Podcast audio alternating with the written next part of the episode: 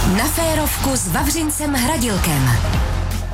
Hezké dopoledne z Vinohradského studia radiožurnálu Sport vám přejeme společně s mým dnešním hostem, kterým je člověk, který v životě zkusil už nemálo dechberoucích kousků v různých extrémních disciplínách. Nejčastěji u jeho jména skloňujeme spojení freeridový lyžař, ale v minulosti se taky věnoval třeba base jumpingu. Dřív ve volném terénu více závodil, v současné době se už ale více věnuje hlavně pořádání kempů, na kterých právě volný terén a tuny prašanů vyhledává. Robin Kaleta. Ahoj Robine, díky, že jsi udělal čas. Dobré ráno a děkuji za pozvání. Já vím, že zastihnout tebe v únoru v Praze jako byla tak trochu náhoda, tak i přes ten tvůj široký záběr eh, je zrovna zimní období, který tě samozřejmě zaměstnává pracovně i sportovně nejvíc, tak jaká je zatím tvá letošní zima? No tak přiznejme si, že kdybych neseděl tady, tak někde brázdím v Prašanu, takže ano, máš pravdu.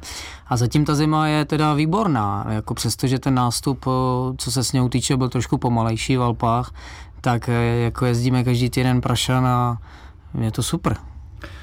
Určitě přijde čas, e, proberem to, co aktuálně děláš, to, čemu se věnuješ. Už jsem zmínil ty kempy hlavně. Bych se ještě jako v začátku pověnoval tvojí minulosti. já jsem se dozvěděl... Jasně, pojďme se hrát v minulosti. ne, já jsem se dozvěděl, že ty jsi, eh, ty jsi si vystudoval práva, tak mě zajímá, eh, teď jsi mi ještě prozradil, že jsi eh, sportovně tancoval 10 let, hmm. tak jak jsi dostal k lyžování? tak já jsem jako vlastně lyžoval od, od dítěte, pocházím z Beskydy, tam mě rodiče prostě brali na svach, já nevím, od takových tří, čtyř let mého toho věku a jako tam vlastně přirozeně jsme jezdili i mimo sezdovky v lese a jako tehdy se tomu možná ani neříkalo freeride a tak nějak se to postupně vyvinulo, takže jako to není tak, že bych z ničeho nic někde viděl někoho jezdit mimo sezdovky a, a, a začal bych to zkoušet. Tak nějak přirozený vývoj. A Nic bez, moc, no, prosím. Beskydy, Beskydy, dobrý hory, jo? Na, na, takhle na začátek, no. Máš na to vzpomínky? Beskydy jsou pro mě jako nejlepší hora. Samozřejmě jako nedá se to srovnat eh, s, s Alpama. Navíc samozřejmě eh, ta ochrana přírody je potřeba jako dodržovat, co si budeme povídat. Takže uh, u nás je potřeba dodržovat. ne, všude, všude to dodržujeme, ale ne, já si dělám srandu. Ty...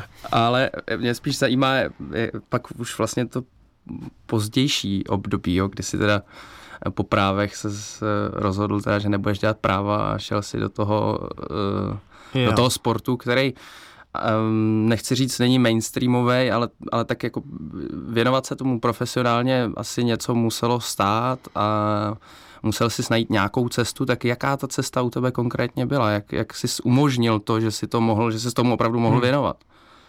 Ale ono to asi bylo zhruba tak, že jsem skončil práva, a teď jsem přemýšlel, jestli budu pracovat někde v nějakém kanclu, ale najednou jsem si uvědomil, že vlastně eh, dostávám nějaké prostředky na to, abych mohl lyžovat do svých sponzorů, že jsem jakoby teda profesionální jako eh, freerider.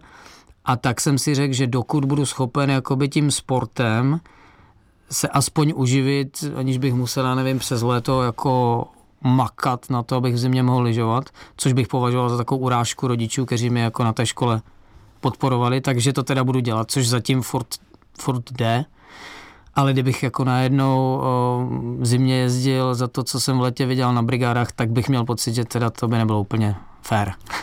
No a, a to, jak, jak, to, jak to bylo teda? Protože ty jsi závodil samozřejmě, tak... Eh, jo, ty závody už začaly jako, co jsem byl ještě na škole, jako na právech, tak jsem poprvé byl podle mě na závodech někde v Rumunsku, tam jsem byl asi druhý pak na Slovensku začaly ty freeridové závody, k tomu se namotal občas nějaký sponzor, jako co mi dali třeba Matroš, a pak vlastně ten nejzásadnější moment podle mě přišel, když, uh, můžeme to říkat názvy firm?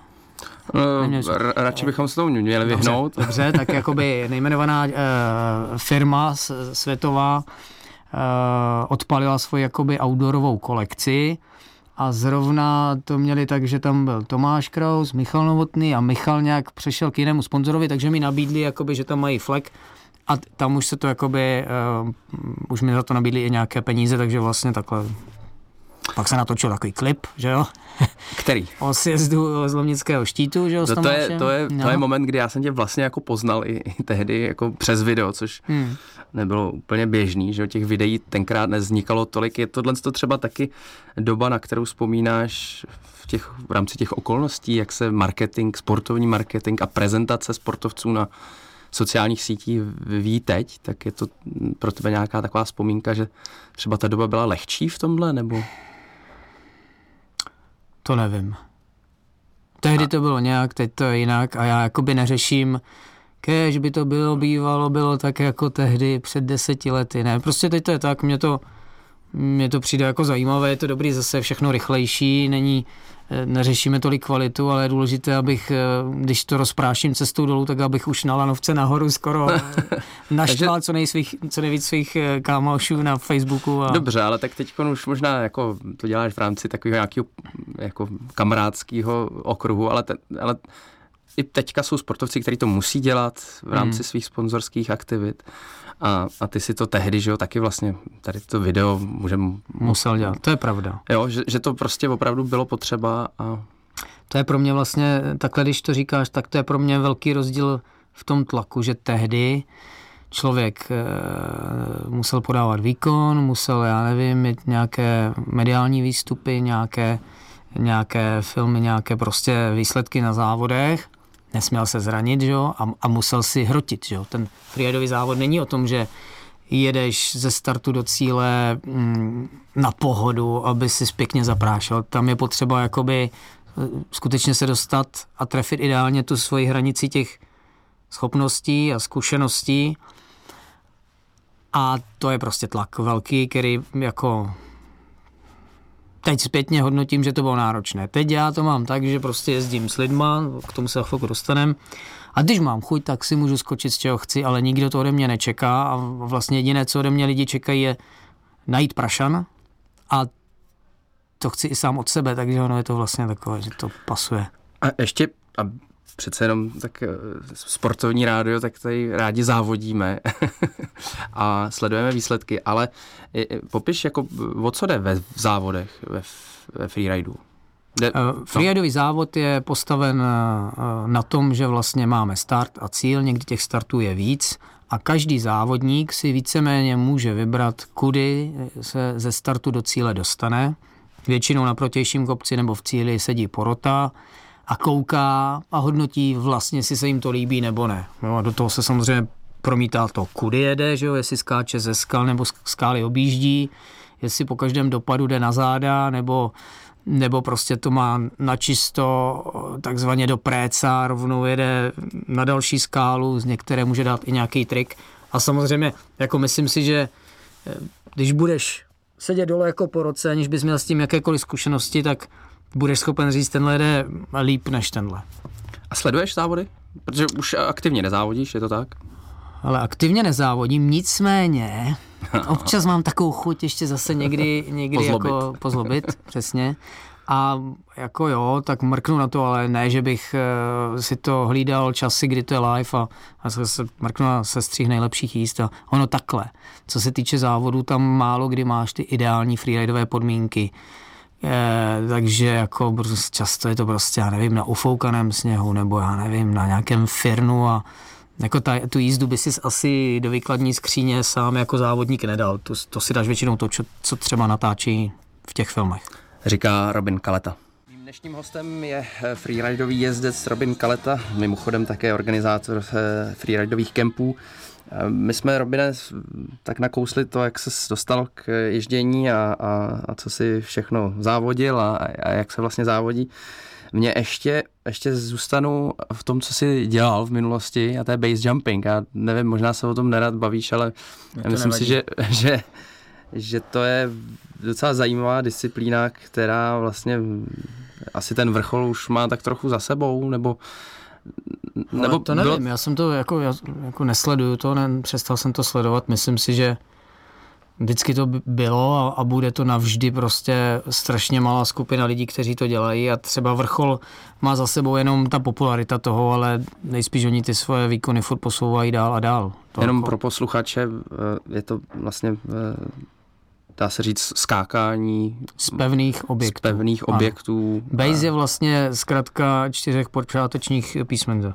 Bridge, antena, stone a earth, jo, takže jakoby, v podstatě ze všeho, co je ukotvené pevně k zemi, můžeš skákat a před, ideálně před dopadem na zem otevřeš padák. Jasný. Tak eh, řekni nám tvůj, ve zkratce klidně, jaký tvůj největší uh, počin. Je jednoznačně v tom base jumpingu, myslíš? No, no. Tak první ski base, který jsme skočili s Martinem Trdlou v Engelbergu, to mi přišlo zajímavé. A pak eh, Macocha, jo, Macocha, to, je, to je jasné, to, jako, to bylo za hranou mých schopností, on řekl, že to dám. Nevím, jestli to vyhodnotil jako správně, dal jsem to podle mě, ale spíš jako, že... No dal jsi to, seš tady. Tak ano, ale jako, že se mi správně otevřel padák a Jasně. tak dále, jo? že kdyby se mi otevřel třeba hůř, tak bych to možná dával hůř. A je to vlastně, po, potom si skákal nebo ne? Po Hele, Macoše. Dva roky po Macoše jsme e, byli na gardě a tam jsem si dal jeden seskok, ale vlastně jsem si už řekl, že mě to ne, že nebaví, ale jako bude potřeba to dělat pořádně, a nebo se na to radši vykašlat, že, že jsem tam vzpomínal, jak to vlastně bylo to balení bat, toho padáku a to prostě nemůžeš takové věci jako hmm. řešit. To musíš dělat správně bez Intuitivně. debat, jako asi. No tak zpátky, uh, zpátky na ty lyže, na ty svahy. Hmm. Jezdíš ještě vůbec na sjezdovkách třeba, že by si vzal, možná teď máš děti, tak s dětma asi, ale Tak uh, jednak moje děti mají rády prašánek, překvapivě, a současně na sjezdovkách, jako já to mám rád, tak možná naopak vlastně dřív jsem byl daleko urputnější, uh, jenom freeride, jenom freeride, sjezdovka je nutné zlo. A teď jako mám rád si tam hrát s tou technikou a pak samozřejmě aplikovat jako na ten prašan. A, a tak především se budeme bavit o prašanu. A já vím, že ty jsi mi tady upozornil, že máš rád dotazy na to, eh, co jsou zásady jízdy ve volném prašanu, tak to nemusíme úplně uh, jako tady probírat, ale přesto nějaký obecný povědomí o tom předpokládám, že eh, když jezdíš eh, ve volném terénu, tak nejezdíš sám, tak jak, jak ty si třeba vybíráš partu? Nebo co musí třeba tvoji parťáci splňovat? Eh, já si, že jo, tak dobře. Má, děláme kempy, jo, takže já si nevybírám partu, parta si vybírá tak trochu mě, jo, podle toho, No tak se o, o, kempech možná budeme taky, No. ale, ale tak dřív třeba, když si kemp ještě nedělal, tak jako s, kým si jezdil? Nebo, No jako s kým bylo, no. Jo. Jestli, I když se to nemá, tak výjimečně i sám, jo, takže prostě, hele, jako kdekoliv si najdeš na internetu je milion pravidel podle mě nejdůležitější v tomhle ohledu je začít používat selský rozum a když budeš chtít, tak si o tom načteš všechno a prostě prokouše se tím člověk, takže jako jasně, s kamarádem, s pípákem, i možná i slavinovým batohem, všichni s tím musí umět pracovat. Hmm, a a myslíš si, že s tím umí všichni pracovat? To rozhodně neumí. To, a hlavně e, máme kempery, kteří s náma byli už hodněkrát. Jednou za čas samozřejmě zakopem batach, aby jsme si udělali jako tu akci toho vyhrabávání a často nejenom my jsme rozčarováni z toho, jak to třeba dopadá. To je třeba pravidelně procvičovat. Protože ono to ne, vlastně nepoužíváš tak často, jak jezdíš, jo? takže to je lehký to. Naštěstí. Naštěstí ne, no.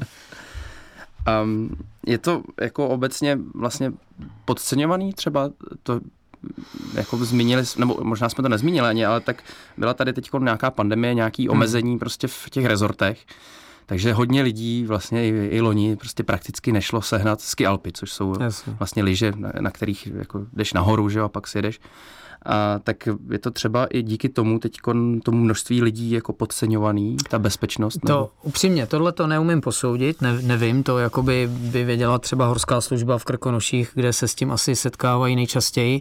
Co já vidím, ta obecná osvěta o tom, co je, co je potřeba umět a mít sebou, ta jako není podceňovaná. Do toho se jakoby uh, šlape dost a určitě to není špatně. Co si myslím, že jako spousta lidí podceňuje, je skutečně to procvičování.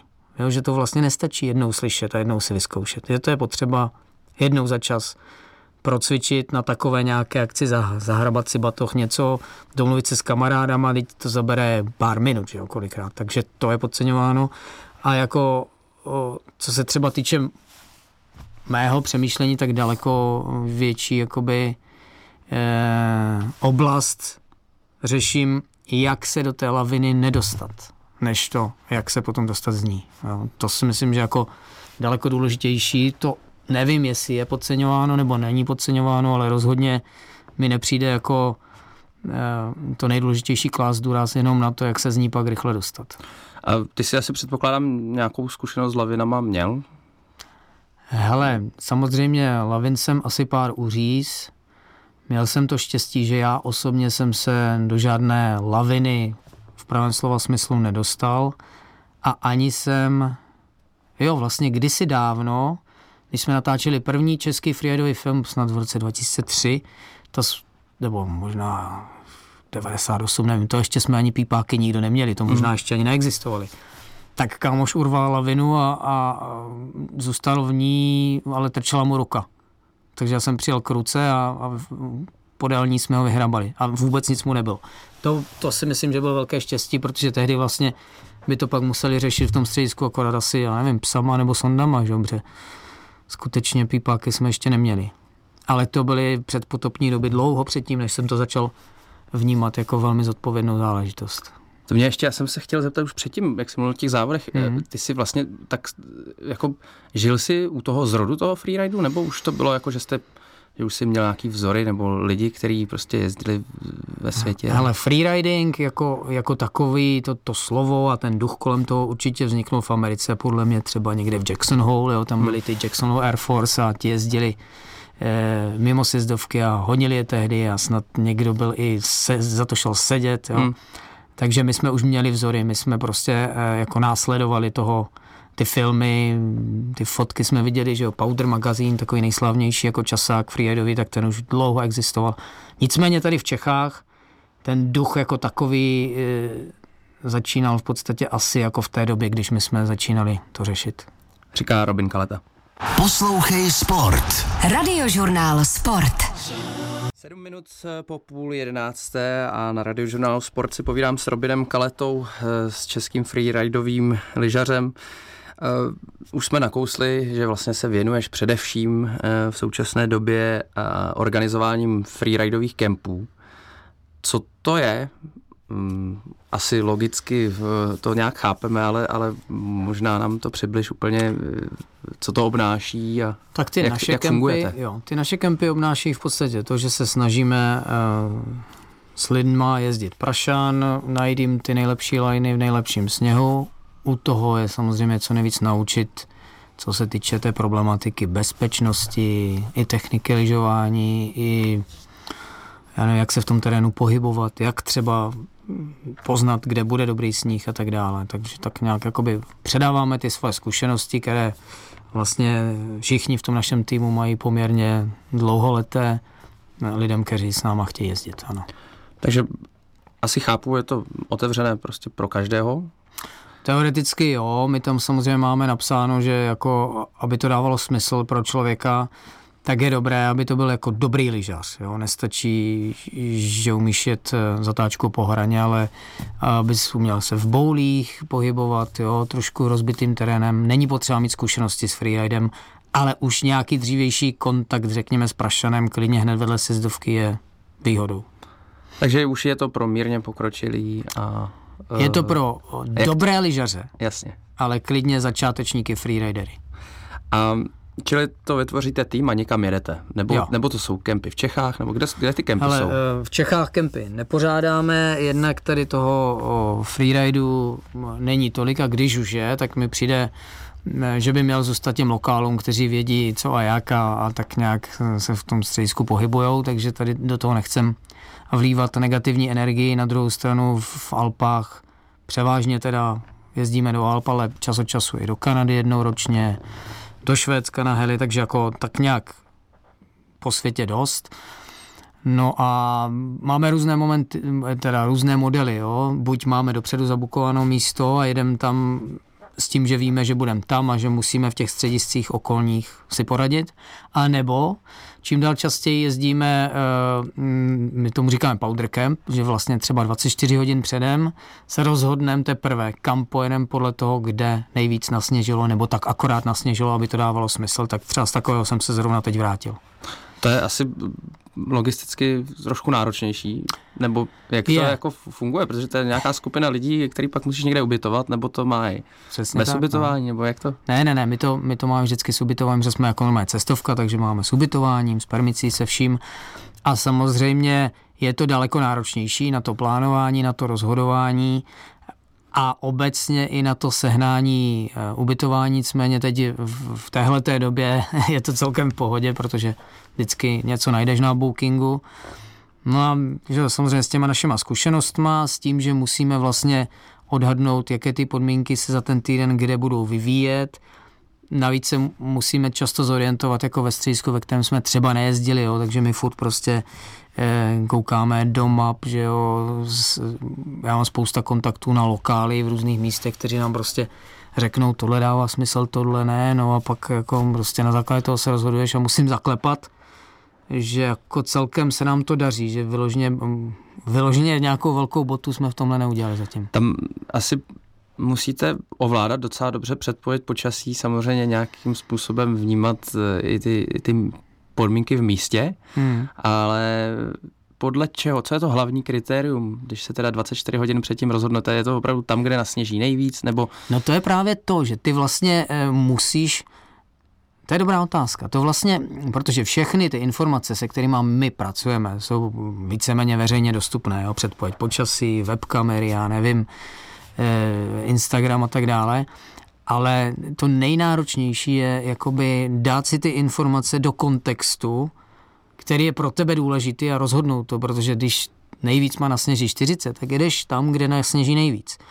Ale někdy má nejvíc nasněžit metra. Teď najednou musíš přemýšlet, OK, bude foukat, pustí vůbec tohle středisko, nebo dojedem tam vůbec nějak. Jako staly se nám e, různé věci. Třeba, na to strašně rád vzpomínám, před asi to bylo čtyřma rokama, jsme jeli do Sasfé.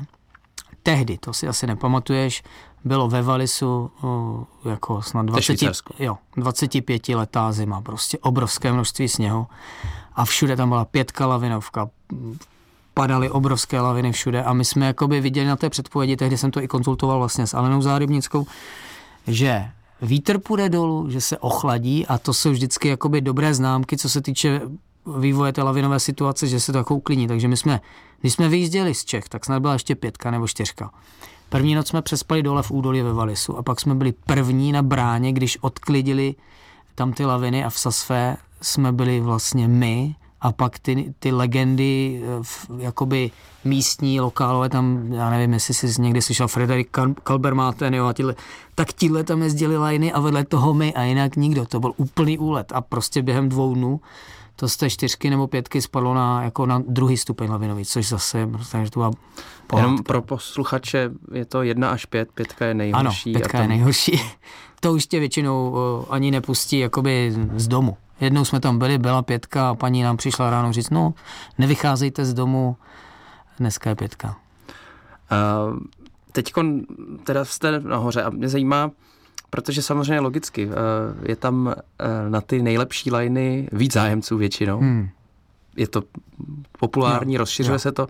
Tak jaký máš ty systém na to, abyste si prostě uh, ještě stopu možná, jo, ještě jako k těm lavinovým uh, stupním, ono to samozřejmě uh, zní, že se taky plácám čísla jedno přes druhé, čím vlastně vyšší stupeň lavinového nebezpečí, tím se nedá říct, že ve trojce už nesmím jet a ve dvojce ještě v pohodě, ale spíš je to o tom, že čím je vyšší stupeň lavinového nebezpečí, tím je potřeba mít víc zkušeností k tomu, aby se člověk byl schopen relativně bezpečně v tom pohybovat. Jo. A teď zpátky k té tvoji otázce. Jo, to je, to je, to je nejtěžší, protože to, co je vidět z lanovky, z vleku, to je většinou první rozstřelené. A my samozřejmě soutěžíme s ostatníma, teď víme, že my jsme možná trošku pomalejší jako skupina než nějakci, nějaké dvojičky místňáků, takže my vždycky musíme koukat ještě za jeden nebo za dva rohy, přemýšlet, co oni první rozjízdí a my se vrhneme teprve na to, co oni už byli jako druhou jízdu, takže je to psychologie, teď do kontextu ještě dáváš to, jestli mi tam otevřou to středisko, kdy mi otevřou, občas musí žít do nějakého rizika, teď nemyslím rizika bezpečnosti, ale rizika toho, že prostě pojedu tam a snad to otevřou, to středisko. Je to prostě je to zajímavé, pro mě extrémně náročné teda jakoby přemýšlet o tom všem. Máš ještě strach při tom Jasně, lyžování? No. Jak, moc, jak velký třeba v porovnání, když jsi jezdil opravdu jako Hele, jako já mám každý závodník? den brutální strach, že nenajdu prašan. tak počkej, tak to je takový jako, jako příjemný strach. hm? Ale třeba jestli se dostáváte, nebo jste se dostali do nějaký jako situace v nedávné době, kdy, kdy jsi opravdu říkal, jo. Hele, dívej, řeknu ti to, možná, nebo hodně to přeženu asi, ale eh, ten, ten, ten svůj mentální nastavení, když v ideálním případě bych spíš charakterizoval jako eh, nějaký jakoby moment maximálního vědomí, ve kterém si uvědomuješ všechna rizika, vyhodnocuješ je, ale není to jako ten strach v tom pravém slova smyslu. Jo. Protože mi jde o to, že asi předpokládám, že dřív si vlastně v tom byl trošku ne sám, ale tak jako neměl si zodpovědnost za ty své vlastně klienty nebo hmm. za ty své jako spolu free ridery v tom kempu, tak teď si to je trošku jako psychologicky náročnější. Určitě je, no, ale i když jsi v tom sám, tak máš kolem sebe lidi, kteří by nechtěli, abys už nebyl. Že? Jasný, no to, to, to jako... chápu. Říká Robin Kaleta. Mm-hmm. Robin Kaleta, český freerider, se mnou sedí ve studiu. Uh, Robine, jaký jsou podmínky u nás v Čechách? Já vím, že už jsme to zmínili, ale hmm. tak přesto uh, dá se tady jako lyžovat mimo, mimo sjezdovky? Tak myslím, že na většině míst by se nemělo, že? Mm. Tak to nechme u toho. A uh, takže logicky uh, vlastně veškeré tvoje lyžování se odehrává mimo naše hranice. Tak jaký jsou třeba místa uh, mimo Evropu? Protože ty si hodně mluvíš o Alpách, hmm. uh, ale...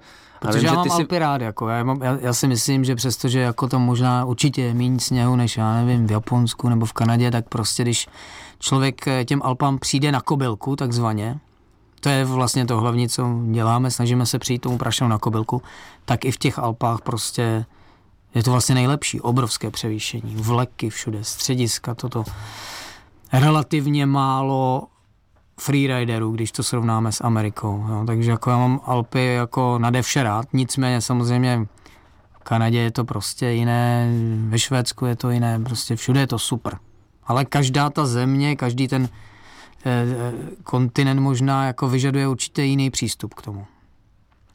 Což znamená, co si pod tím mám představit, jako přístup Jo. Já nevím, co, co používáš za prostředky třeba ano, dopravní? Nebo... Všechny. Skuter, vrtulník, pásy, lanovky, co je potřeba v tom daném místě. Tak třeba, dobře, bavíme se Kanada, tam je těch freeriderů opravdu hodně. Ale je to taky ohromná umí. země. Je to ohromná země, ale když přijdeš do střediska, tak, tak to je všechno rozježděné v dosahu vleku daleko rychleji. Takže v podstatě tam ti nezbývá, než nasadit pásy, nebo mít skútra, což tam spousta lidí využívá, a nebo lítat vrtulníkem. Pak samozřejmě se ti otevřou terény, které jsou že jo, nepopsané, s tím obrovským množstvím sněhu, které tam, který tam mají, takže jakoby pak samozřejmě je to jiný zážitek, který zase v Alpách, třeba co se vrtulníku tyče, ani skutru vlastně, nikdy nezažiješ. Jaký na to máš pohled? Eh, že tak je to taky součást, nebo lyžování vlastně, jsi součástí hmm. přírody, je to ano. vlastně nějaká i, i ta, ta vize být v, v tom volném terénu, eh, trošku inklinovat k té ochraně a teď vlastně spousta z nás hmm. používáme vrtulníky, používáme Aha. skútry. Já asi bych to neházel vůbec do nějakého, do nějakého škatulkování, prostě to tak je, ale tak to je, jaký ano. tvůj je pohled na to? Můj pohled je takový. Jednak jsem um, vyrůstal koukáním na filmy s Heli Kingem, takže pro mě to byl vždycky sen. Když jsem poprvé seděl ve vrtulníku, tak mi ani chvilku nenapadlo že bych měl řešit, eh, co mu jede z výfuku, ale prostě je už to samozřejmě nějakou dobu zpátky.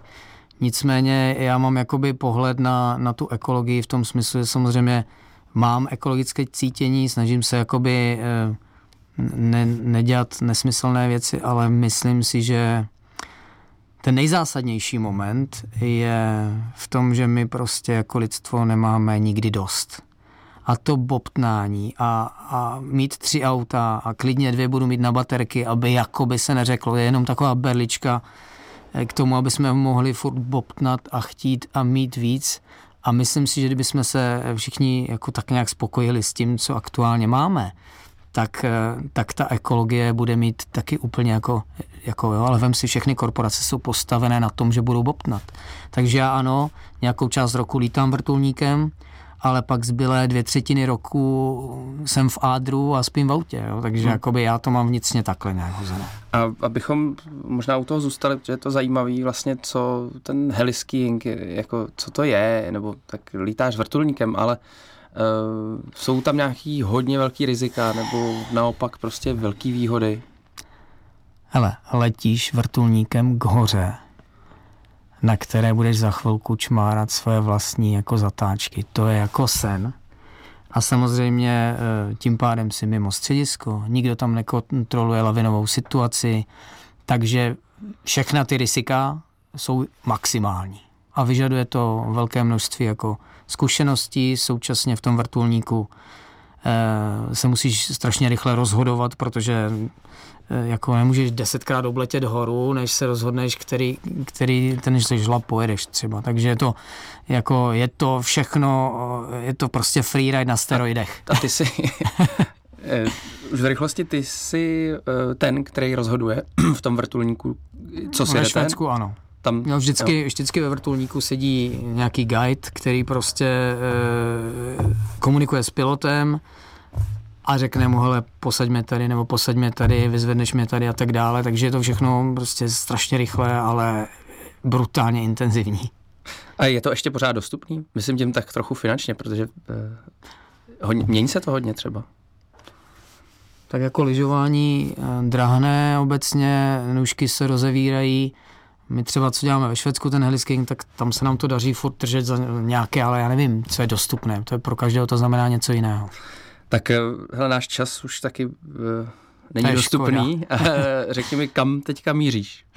Teď mířím do Beskyt, protože tam máme vzpomínku na kamarády, kteří zahynuli před 6 lety jakoby uh, v lavině, tak jednak je tam Prašan, jednak tam se potkáme jako lidi, se kterými se jak je dlouhý nepotkám, takže se Takže na to vlastně těším, přestože to je smutná vzpomínka. Zpátky do, do, na domovinu jo. a do svých hor.